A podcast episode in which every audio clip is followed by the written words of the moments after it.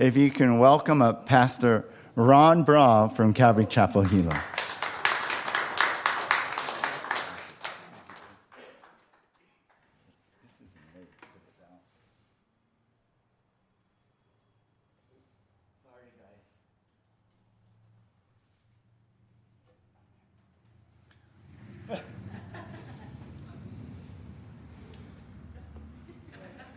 Good morning, everyone. Well, the one thing I want to uh, just not be political, but um, really say Rick is the man that God's called here. I know he loves God and he loves you.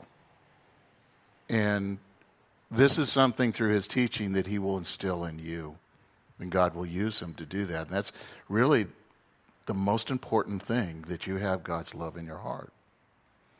Now, you really don't know me other than I'm from Hilo. Our fellowship has the gift of gab. You guys are kind of quiet. And um,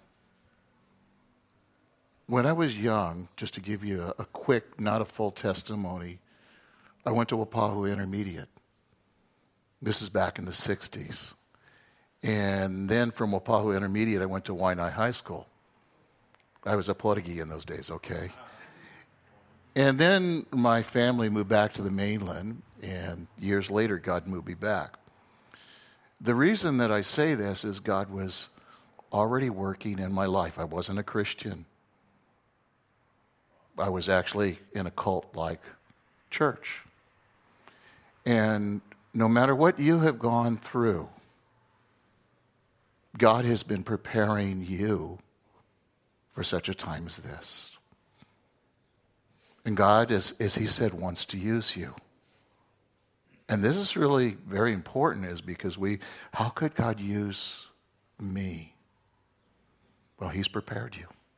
Let me open a prayer. Father, we ask again for your leading, your prompting, that you would open our ears, open our hearts, that you would stir us Lord, just revive our hearts. Return us to that first love that, Lord, wherever we go, whatever we say, Lord, we are pouring out your love. That you, Jesus, working through us, are inoculating people with that love. So I thank you. In Jesus' name, amen. So when I moved back to the mainland, um, I became a businessman. 20 years, I had my own business. Uh, actually, 25 years, 18 years, I should say this. I was married, divorced, and then I was born again. Before I knew it, God took the desire for my business away and moved me back to Hawaii. Guess where He moved me? Yeah, Waianae, but actually Makaha. My daughter was going to Makaha Elementary, little haole girl changed a lot. But God was preparing me. He'd always put me around culture. I loved culture. I was a nurseryman, uh, raised plants. Juan, they have more plants than we do. Juan is our worship leader in the back. He's over here in Maui from up country, and he's over here ministering as well. But everything that I went through was preparing me. My wife, ex wife, first wife and second wife, same person. Both born again and brought back together and then sent to Hawaii. Everything that we went through was necessary for us to be the man, the woman that God would have us be. He's prepared us for such times as, as this. And I'm saying that He has been working in you all this time. And maybe you don't even know it, and probably He's working through you, and you didn't know it, and it hasn't gone to your head, and God gets the glory. That's the real good one. And so, all of us have experienced tragedies in different ways. Tragedies, we don't like them. We focus upon those tragedies. But what's interesting, we live in Hawaii. In Hawaii, it's interesting because uh, we're out in the middle of the ocean away from everything else.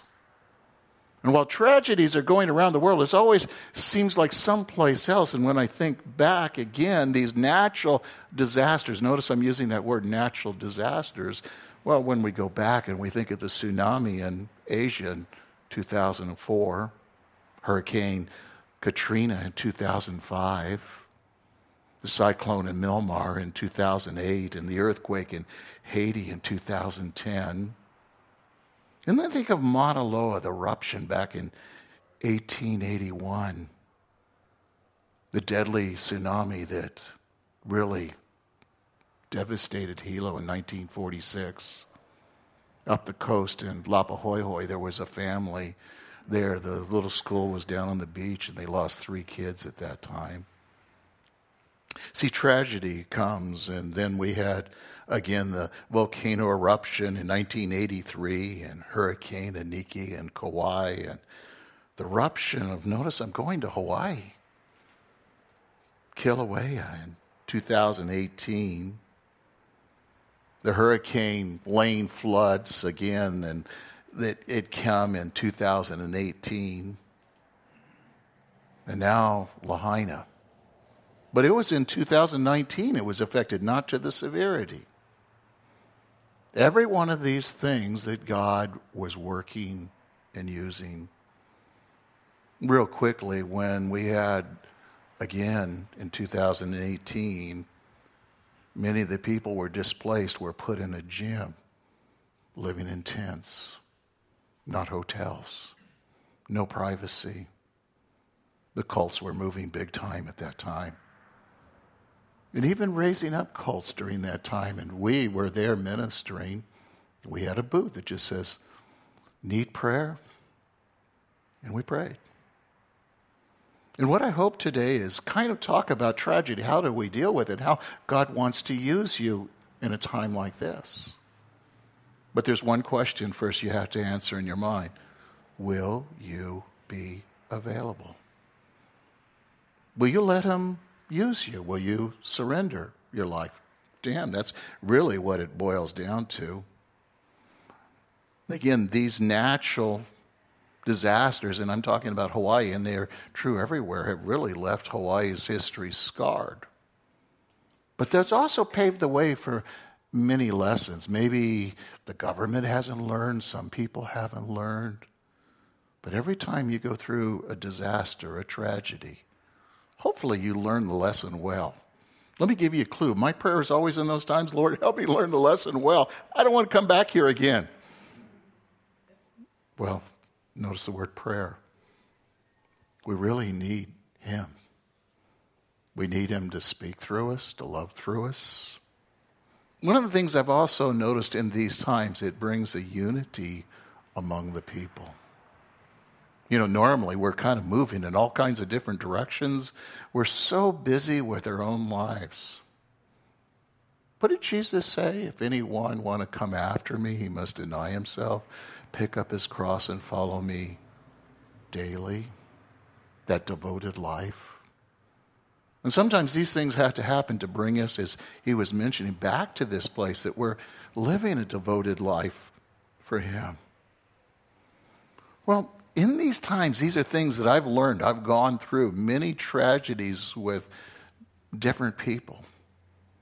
And they always have a series of questions. And I'm going to, I'll give you the series of questions. You already know them, in fact. But what I want you to understand is they just want to talk. They don't want you to answer these questions. And we just need, as Rick says, to listen to them. You know what they really need? Is Jesus. Oh, not even to preach at them but they need the touch. His ears. You are his hands, his, his ears, his eyes. As they're talking, you're praying for them, praying and asking God, God, what do you want me to hear? I know they're saying this, but what do you want me to hear? What do you want me to do? And why it breaks your heart, it breaks my heart. God is working. And He's prepared you for those situations. And this is important to understand. So, what are those questions when, when these times strike? And it's always like this why uh, did this happen? Did God cause this? If not, why did he, why did he even allow it? And, and most of the people that use these, say these questions, don't even believe in God. After all, these are acts of God. That's what the world says. But see, God's already working working in their mind, working in their hearts. And this is why what they need is to, to know the tender mercies of God, just sitting there, showing that you do love, that you do care. Because you could be going about your life. In fact, the danger in all this that has happened right now, things will get better, things will change. How will it affect you? Will you get back in that fast lane? Or these situations that you're going through that God puts you in will change you for eternity because this is all about character building and drawing people to Himself. You are His ambassadors. I am His ambassador. And how will we represent Him? Loving, caring, tender. Do they know the God that you and I believe in? And oftentimes there's some other questions, and uh, if this, if, if God did allow, why did it happen, and what can I do, and does any good really come out of it? And you just need to listen. You need to hold them. Just being there is so important. And being there when you are there, letting your heart engage with their heart, God will guide you. God will show you. It's not for you and me to say, I'm going to preach them the gospel, but asking God, what, what, what do you want me to say? And oftentimes I found that God just zips my lip. And sometimes you just have to say, I, I, I don't understand either, but I know things will get better. And now, when you're with that one person, you need not just to walk away and think, I've done my Christian duty. No, you need to follow up with that person. You need to show that you really care, that God cares. And God will lead you. But when, they ask this question, again, why did this happen? And they say, well, it must be an act of God. Insurance companies like that, they, they want to get out of it if they can. But oftentimes people know enough about the Bible just to find fault. After all, if you remember, again, the flood that God destroyed the world wants with the flood, the judgment. God's judging. And God's not judging, He allows it. If He is judging, you know where I think He's judging? This is, when I do this, this is my opinion. The church. Because we have come to the conclusion that church is just coming to church and going away, and you live like the world the rest of the, the week. But the church is the people. What do I mean by that? that? That when we go out these doors, we are the church. We worship Him. We talk about Him. We minister together. We serve one another. We go and make disciples. We spread the love of Jesus. And, and we've reduced it just to coming here on a Sunday morning. And why this is important. But there's the other days a week do they see that we really believe in God? And, but, but the world looks at the, the judgment, the things that have come in the past, or Sodom and Gomorrah. They know what we hate, and they're, they're looking for things not to believe, and then they're going to blame God for everything. And, and then there's the famine, the pestilence, and God disciplines those. That God of the Old Testament. I don't like him. He's a mean, angry God, but they don't see the mercy and the grace. They've heard these stories. And yet, when you and I sit there, they see a different God. When you put your hand maybe on their shoulder, or just wrap your arms around them, maybe it, it should go a little further where you maybe invite them over to your house. Oh, that's uncomfortable. And provide a, a meal for them and fellowship and love them and let your kids get to know them and your grandkids get to know them. Because that's what God does. He connects us with people. See, why the world is misunderstanding God, they, they don't know God because we haven't gone out and, and let them see God. And this is an opportunity, first of all, for you and me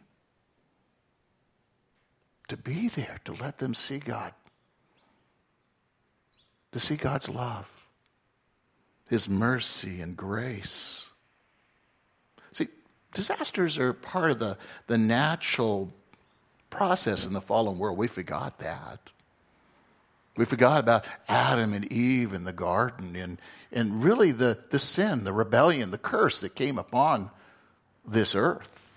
In fact, let me read from Romans chapter 8, verses 20 through 22. For creation was subjected to futility, not willing, but because of him who subjected it hope, that creation itself also will be set free from its slavery to its corruption in the freedom, the glory of the children of God. For we know that whole creation groans and suffers in the pains and the childbirth together until now. Remember those that small list that I started at the beginning of those disasters? That's nothing. And if you're reading in Matthew 24, it says these things are necessary, but these aren't the end. These things God brings out of this darkness light where you may not see it immediately, but in the end. And sometimes you'll even, he'll speak through you in such a way, and you go, Why did I say that? And then realize that it was exactly what needed to be said. There's so many times I've said things to people, and I, I go, Why did I say that? And then people throw their arms around me, and it's exactly what they needed to hear. And that wouldn't have happened unless I was there. It wasn't that they came to me, I went to them. That's what ministry is, is, is going out, going to the people. Jesus always was among the people, and, and as the crowds gathered, uh, they, they started bringing more and more, and he taught them. Well, again, the world is under a curse. One day we know that curse is going to be reversed for you and me. We know there's going to be a new heaven and earth. Are we excited about that? I am. Because number one, there's going to be no sin no pain, no sorrow, no death. See, these things I'm saying to you is to, to remind you of our future, our hope. We have a hope that the world doesn't have and doesn't even know. And, and just being there at some point, when you continue with those people, they're going to start asking you questions because they see something different about you. And you remember that passage that says, Be ready to give a reason for the hope that lies within? Oh, and gentleness, tenderness. I'm going to add the word mercy. We like that verse for apologetics. What if you're just living the life of Christ and you're like Christ? And they feel like they're drowning. And they know that you've gone through things. Maybe you've even lost loved ones, and yet you're here. And at some point, they're going to ask you, How can you keep walking? How can you keep moving forward? Every one of us have experienced tragedy, and I'm going to encourage you more tragedy is coming. And everything that you've gone through has prepared you for that next time that comes. Can we learn the lesson well? Because no one likes to hurt. And God can use you just the way that you are. And He's called you by name. Well, we know there's a new heaven and a new earth coming. Sometimes God simply allows these again, events, facts to happen, this course to, to run its own course, time and, and, and chance to happen. And we see that in Ecclesiastes chapter 9, verse 11. Let me read. You can't get there fast enough. I again saw under the sun that race is not to swift, and the battle was not to the warriors, and neither the bread or the wise, nor the wealth of the discerning, nor the favor to men of ability, for time and chance overtake them all. Sometimes things just happen. You've seen that bumper sticker. Things happen, I'll put it that way. They do. But when it happens, how are you going to respond? What are you going to do? See, this message is really about you to take this message out and action. Not so much in words until they begin to ask. Some of these disasters are man made sometimes. Chernobyl, Exxon Valdez, the oil spill, if you remember bridges collapsing in different places and forest fires. And California is known for its fires. Earthquakes, you understand those. When I lived in San Bernardino for a while, there was this bridge that went way up over this to the other side. It was right on the fault line. You're on that bridge when an earthquake comes, it's like, whoa. Man does some of the stupidest things in the world, doesn't he? Because we don't seek God. Then there's Job, if you remember. How would you like to be Job, modern Job? God's bragging about you. No one likes that story. But you know, there are many people that have gone through that. And they're going through that because God is wanting to reach them. Let me give you an illustration, a real life illustration. There was a guy that had moved, was in our church, moved back to Cincinnati, outside Cincinnati, to take care of his father. His aunt stepped off the curb, got hit by a bus. His father died, and he comes back again to the Big Island just to rest to get away. He, he goes out to not Waipio, the other valley over. I can't think of it now. And he, he swims out and gets, gets caught in an undertow, and he's fighting for a long time. Finally, comes in to the shore, gets in there, and what does he do? He has a seizure and falls in the fire. Helicopter has to fly in because the guy's with him goes out and, and has to run up this hill, the cliff, to get him to come. He ends up coming to church, burns all over him, everything, and somebody said to him, This is where we blow it. Oh, you're a modern day Job. And he hit the ceiling. Sometimes we can say hurtful things. That's why I say the best thing is just to listen, just to touch. A friend of mine, his son committed suicide on his father's birthday. He packed a suitcase. He wanted to go to heaven. He knew about heaven. Fathers, mothers should never have to bury their kids. Would you agree? How would you stand at the grave of your own child that's being buried? He described later on there's no way he could have done it. Jesus was the one that was holding him up that whole time. Jesus will hold you up to hold them up, and he will hold them. The question is, would we be available? Will we allow ourselves to be in that situation? Will we allow our hearts to go to someone that's hurting?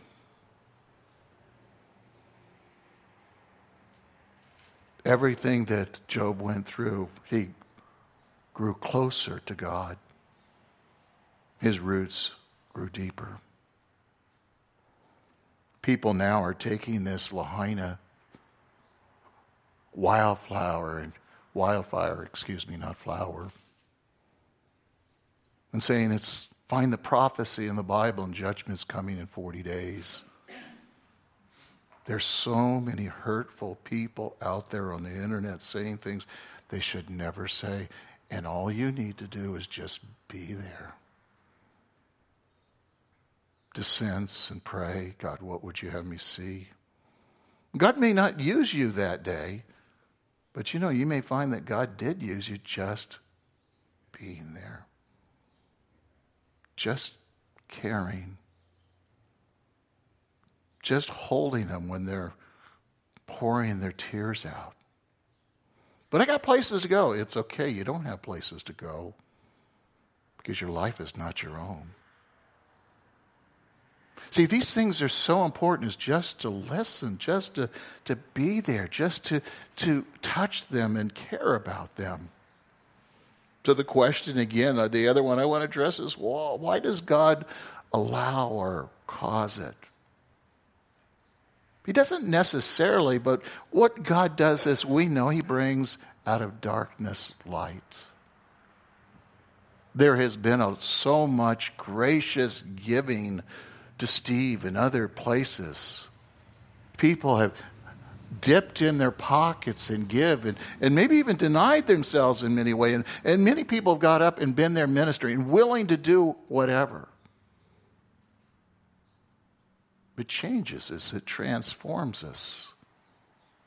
Perhaps you've gone through situations like that.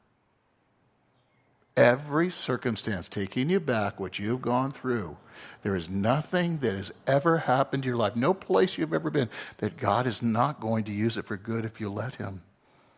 In my nursery, I nurtured plants. You know what I do today? Nurture people. In my nursery, there was the California School of Riverside. You're familiar with them.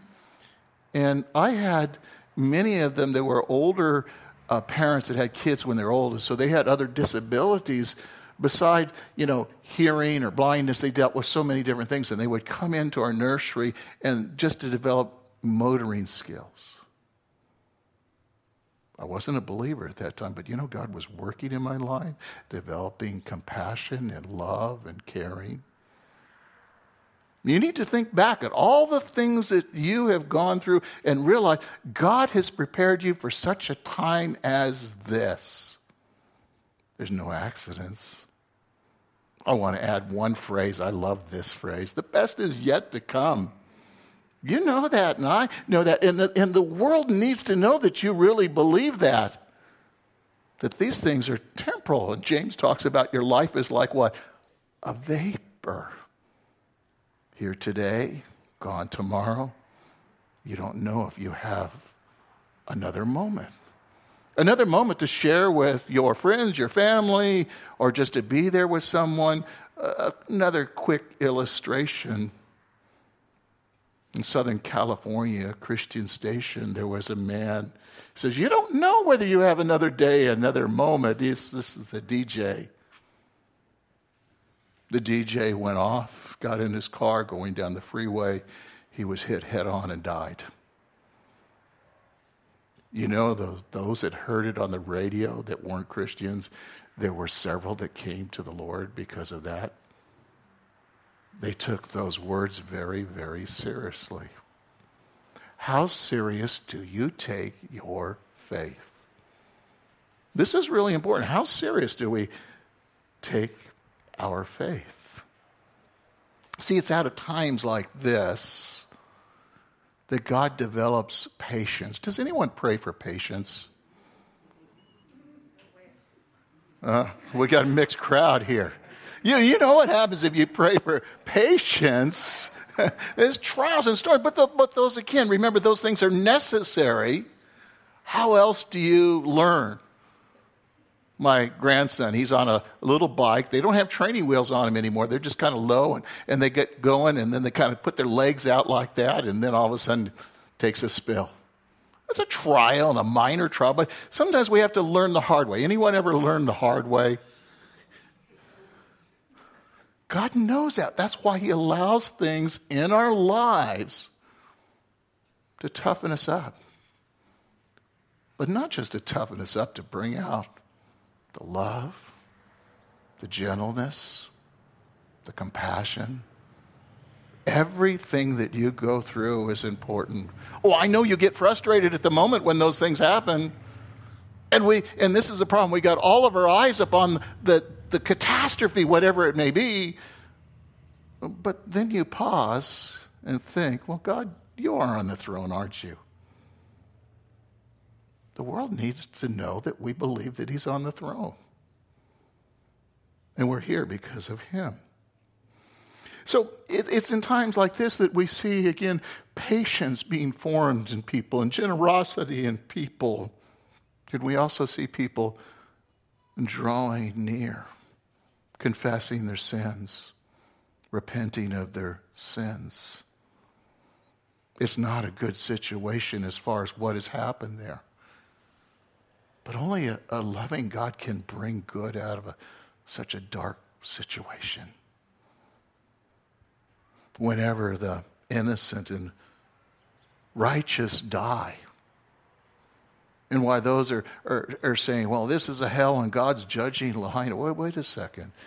There were Christians that were there that died. What does God say about the Christians when they die? Let me read from Psalm 116, 15. I'm sure you know it. Precious in the sight of the Lord is the death of the godly ones. What happens when you close your eyes in this world? And you open your eyes and behold the beauty of the Lord. And in his presence is what? Fullness of joy.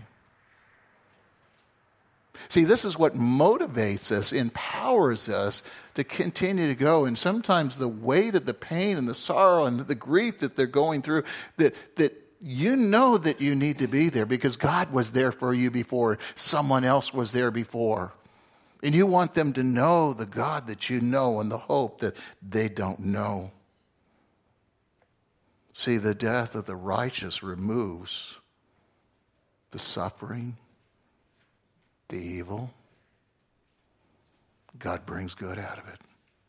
You know that sometimes, and you and I can't really make this judgment call I said this one time after a, um, a celebration of life. There was a man who had been on painkillers for a long time and he just couldn't get off them. And two weeks before he died, he went cold turkey off him. He was reading the Bible all the day long. And then he passed away, and his wife and daughter and some of the family were, you know, we, we did the service, and I'm standing there with him. And and I said, you know, this was an act of mercy. And I thought, oh gosh, that didn't come out the way I wanted it to be. It is. And again, they threw their arms around me as well. Why? Because he was no longer in any pain. They knew that he had returned to the Lord. He was with the Lord. There's no more pain and suffering. It was also mercy for the family because it was tormenting them to see him going through all those things. Most people don't know what someone else is going because we just don't get close enough. And this is one of the times that God wants to get you closer to someone as he's close to you. Again, in Isaiah 57, 1 through 2, listen, the righteous man perishes, no man takes it to heart. The devout man are taken away, and while no one understands, for the righteous man is taken away from evil, he enters into peace there rest in beds each one who walked in an upright way. God knows him. God, it, these things can be truly a blessing, yet you can't say that to someone now. But as they come to the Lord, as they begin to read these, there's those what they call divine moments, and they begin to read something, and they know that God is speaking to them. I remember when my wife's grandmother died, and she had shared the gospel, and she was a, a Kentucky hillbilly. You ever know any Kentucky hillbillies? Well, you know, I can't talk like they do, but and she was going to share the gospel way back east, and she says, "Honey, I'm covered by the blood of the lamb," and you know, but she did it in her hillbilly kind of tone. But when my wife got home and she passed away, she still had doubts. The enemy puts doubts in her mind, doesn't he? He's very good at that.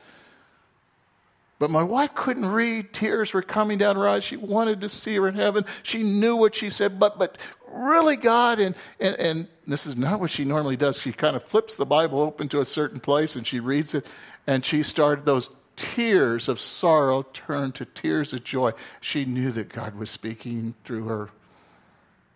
In those right times, when that person comes to the Lord, they'll look back and they'll see the hand of God on their life that whole time, just as it was for me bringing me to Hawaii, working with the culture, taking me through everything, preparing me for Hilo. Again, let me read from Revelation 14, verse 13. And I heard a voice from heaven saying, Right, blessed are the dead who die in the Lord from now on. Yes, says the Spirit, so they may rest from their labors and their deeds and follow with them. The best is yet to come. Hang on to that. Let the world see that. Again, let me read from Luke chapter 8, verse 24 and 25. Uh, they came to Jesus and woke him up, saying, Master, Master, we're perishing. And he got up and rebuked the wind and surge and the surging of waves, and they stopped. And it became calm. And he said to them, Where is your faith? They're fearful and amazed, saying to one another, Who then is this? That he commands even the winds and the water that they should obey him. What do they do? They were just focusing on the tragedy, on the storm. Isn't that what happens to you and me in the very beginning? And, and that's where they're at. And, and we need to let them go on. It's part of the grief process. To just be there for the time that we can talk, when they will ask questions. So we are ready to give them a reason for the hope that lies within. And you can never answer these questions until they hear from Jesus. Remember, Jesus says, I am the way, the truth, the life. There's no way the Father but through Him. Truth is a person. Until they hear from Him, all the words that we want to give them are not going to make any sense. In fact, oftentimes it just pushes the people away they need that touch of Jesus first. The disciples were perishing in that storm. These people are perishing, suffering. They're being, in their emotions, being in this vortex, caught and, and taken down. They just need someone right there with them. Again, in most cases, people don't expect you to answer these questions. They really don't need answers. They just need you to be there. Can you be there? This is something you have to decide. And what they really need is a touch of Jesus. And can you be that touch of Jesus? Can, can his love flow through you? They need someone to sit with them and if they say nothing, say nothing. Just hold them. And if they weep, we weep with those who weep. We listen. They need to feel loved right now. Because love is what will sustain them, and love is what's going to, to keep them. We don't need to tell them what they're not going to understand. And when I was going through the situation when the volcano, people lost their homes. One lady, she, uh, when the volcano came, she lost her home one day, and the next day, her husband died of a heart attack. And they had no insurance on the house. And she just needed talk and prayer. And as I sat down there with this banner, need prayer, they first they would walk by trying to figure out what is all this about. But as one began to come and I would pray with them, they would tell someone else. Some you can't reach. But we just choose to be available and watch what God does. Sadly, in the midst of them, there was a man that walked by like that several times, and and then one day he says, Okay, I finally got it. And we began to discuss the Bible together. He knew the Bible. And he says, Well, I, am leaving tomorrow. I'm going to the mainland because what they were doing, flying some people out of here to the mainland. And he said to me, I'm going to go and start the next biggest cult in Southern California. And he was there ministering, not ministering, but going through that crowd. In Hilo, again, when this happened, you know the group that was the leader in this whole group was not the Christian church. Samaritan's Purse was there. The chaplains were there. The Mormons were leading the group. Because Christians won't be Christians. We've reduced it just to coming to church on Sunday. There were some, but the cults move in a big time. That's why we need to be there, to be there with them, supporting them in prayer, finances, we can. Well, what, what can we really do? Well, we can do the finances and, and we can do different things, and I understand that. But the Bible says, uh, again, it reminds us in Galatians 6.10 that we're to do good, first to the household of God and then to all men. You know the one thing I like about Hawaii, you may a lot of people don't have a lot, but man, they give the they give the shirt off their back. At least I found that on our island. Juan has told me about in, up in his area the same thing that's happened where his family are. What we can do, it really depends on what you do. I can sit down, I can minister to people that are going through a divorce or they lost a loved one. We were in a mortuary for several years, the chapel there. And I did a lot of the funeral service for believers and unbelievers, and I can sit with them. And by the way, because I was divorced, I can do counseling for those that are possibly going to get divorced. You know what makes a good counselor? A great failure. Any, any, are there any good failures here today? Then that qualifies you if you have been born again in Jesus Christ because He can use you. I know all the things that you can do wrong because I've done them. Well, again, what can God give? What skills does He give you? What resources? My daughter, one of the things she did is she um, made a website, Pray for Lahaina. You can sign up, put your name in, your email, and she asked one question Can you pray for one year? And they connect you with somebody who's gone through a situation. You don't really connect with them individually, you just pray the way it's set up now. They don't beat you up for money. Pray. Maybe that's what you do good, well as pray. Now imagine somebody went through it, and the more people get on here, and you're praying for one family, but what if there's a thousand people praying for that family? Wow. My daughter works on the computer, so she uses her computer skills. There's a surveyor in our fellowship that when that time comes, they get ready to, to, to rebuild, you're going to need people to survey, and he'll come and do the survey. Just need somebody to help with him. He'll do it free. So you may help now, you may be helping later. You're praying and asking God, well, God, what would you have me do?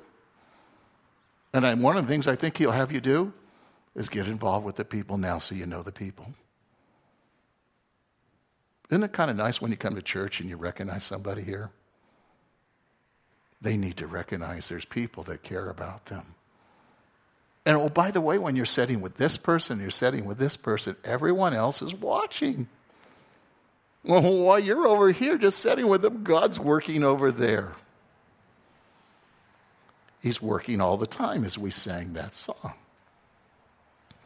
Well, do good to all people.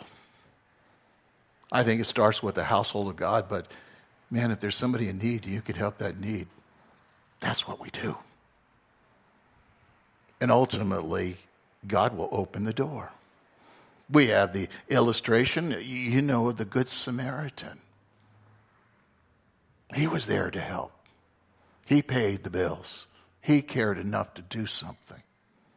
We can't say we love if we don't do something. Love is a word of action.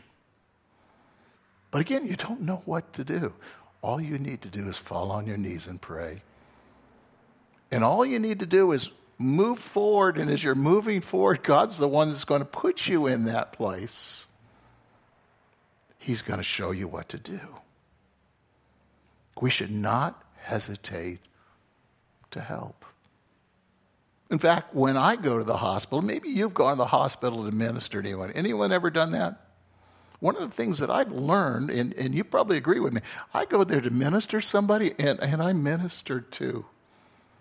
Oh, no, no, wait a second. I went there to minister, and I ministered too. Let me tell you about another lady. She had gone through cancer treatments, and she says, I'm not going through it again. And this is so important to understand. This is what God does. And she's in hospice at home. Her husband goes in to, to see her. And she says, No, he hasn't come yet. And he said, Oh, Jesus. He's thinking, Okay, I'll, I'll go back. I'll come back. And he comes back an hour later, and she's looking up in the ceiling with this hugest smile on her face. He come to take her away. I'm sure you've been in a situation where you've ministered to people not wanting to go to be with the Lord, not thinking they're good enough, even. And yet, as you spend time with them over a period of time, all of a sudden they're ready. And they go and they have a huge smile on their face. Finally, is like I'm saying, we need to pray for those divine moments divine opportunities. God just put me in that place. You're going to see them around town from time to time scattered. Maybe, you know, a friend of a friend or maybe a family member that has someone, hey, when you go, can I go with you? And minister to them. It's our duty to pray for, for everyone. In fact, James 5:16, I'm sure you know it, Therefore, confess your sins to one another. That's the first part of it. Pray for one another so you may be healed. But this is the tail end of it. The effective prayer of a righteous man can accomplish much. Oh, I read that first part because it's part of a, a larger context. I understand. But what is saying here in the end? The effective prayer of a righteous man accomplishes much. And you know the thing I really like about that? Sometimes God answers your prayer and uses your prayer and you don't even see it. I like that. You know why I like that? We all struggle with pride. Anyone struggle with pride? Yeah, yeah. Thou shalt not lie. That's always my line. Because it would go to our head, wouldn't it? I did something.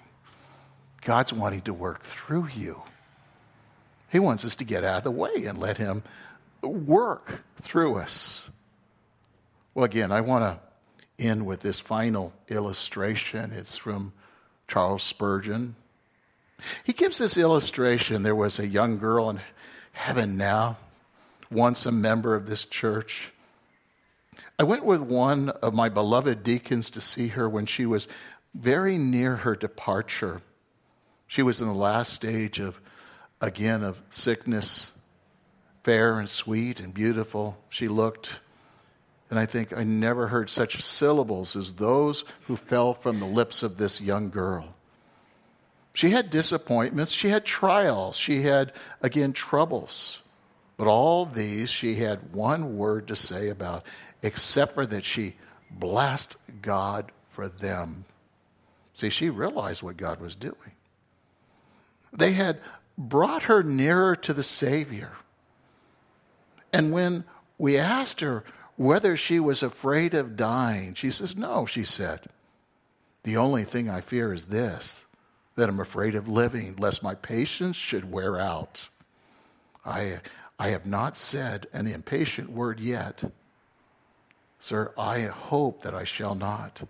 It is sad to be very weak, but I think if I had to, my choice, I'd rather be, be here be here then, or excuse me, be here rather than good health. For the very precious to me, I know that my Redeemer liveth, And he's waiting for me this very moment. He will send his chariot of fire to take me to him. I've had several. Just sitting with over the time at, you know, at life care centers in Hilo and, and people so far away over a period of time, sometimes 18, 24 months. It, it's an investment. And they, they tell me, you know, I'm ready to meet the Lord now. And they pass away. Have you ever been to a bedside and someone in the hospital and the families gather around and they're waiting for that last family member to come? And the one thing that the person, even though they may not seem conscious, you know, one thing I've always told the people when the family is there, just tell them, it's okay, Auntie. Go be with Jesus. And they close their eyes in peace and they go be with him. What do these people need? They're just like you and me. They need love and care. And they need Jesus. And you're the one that he wants to use. The question is will you be available? Can he use you? And there's no more wonderful thing than being used by Jesus. When I went into ministry, I was told by a brother who's already gone to be with the Lord, he says, Ron, this would be the hardest thing that you ever do in your life. In fact, Ron, it's going to be the most painful thing you'll ever do in your life. But let me tell you, it's the most rewarding thing you'll ever do when you allow God to use you. Father, thank you for this time. I do pray for this body, Lord, that you would just move this body into place. Lord, that you would give them the boldness in Christ, that you would give them the desire and the heart to be used by you, to glorify you, to magnify you. Lord, may they be ready to give a reason for the hope that lies within what you have instilled in their hearts. May they be patient and loving and kind and just be there and watch for your leading and not run ahead of you. In Jesus' name, amen.